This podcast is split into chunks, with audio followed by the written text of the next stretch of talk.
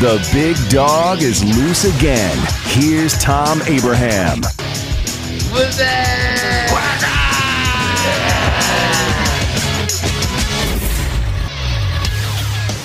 You know, I've kind of taken on the role of staff historian here at the Zone, and we've been talking some Super Bowl history this week.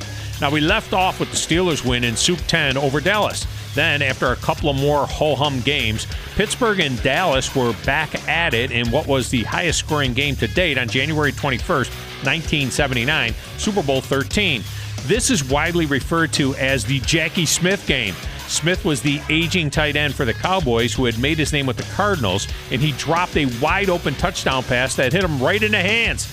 Now, revisionist history will lead some to think that this was a fourth and goal as time ran out, and it would have given the Cowboys the win.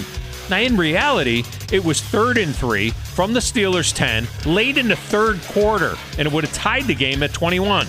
So after the field goal made it 21 17, the Steelers blew the game open with a couple of fourth quarter touchdowns, building a 35 17 lead. Now, the Cowboys scored twice in the final three minutes of the game to make the score 35 31. That's a lot closer than the actual game was. Jackie Smith did not cost Dallas that game. By the way, our own John Stallworth, how about three catches for 115 yards, including a 75 yard touchdown?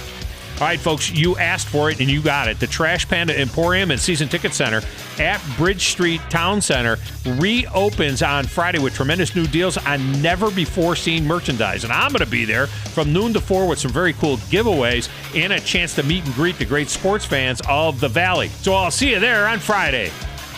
Listen for Thom Abraham throughout the day on 97.7 The Zone.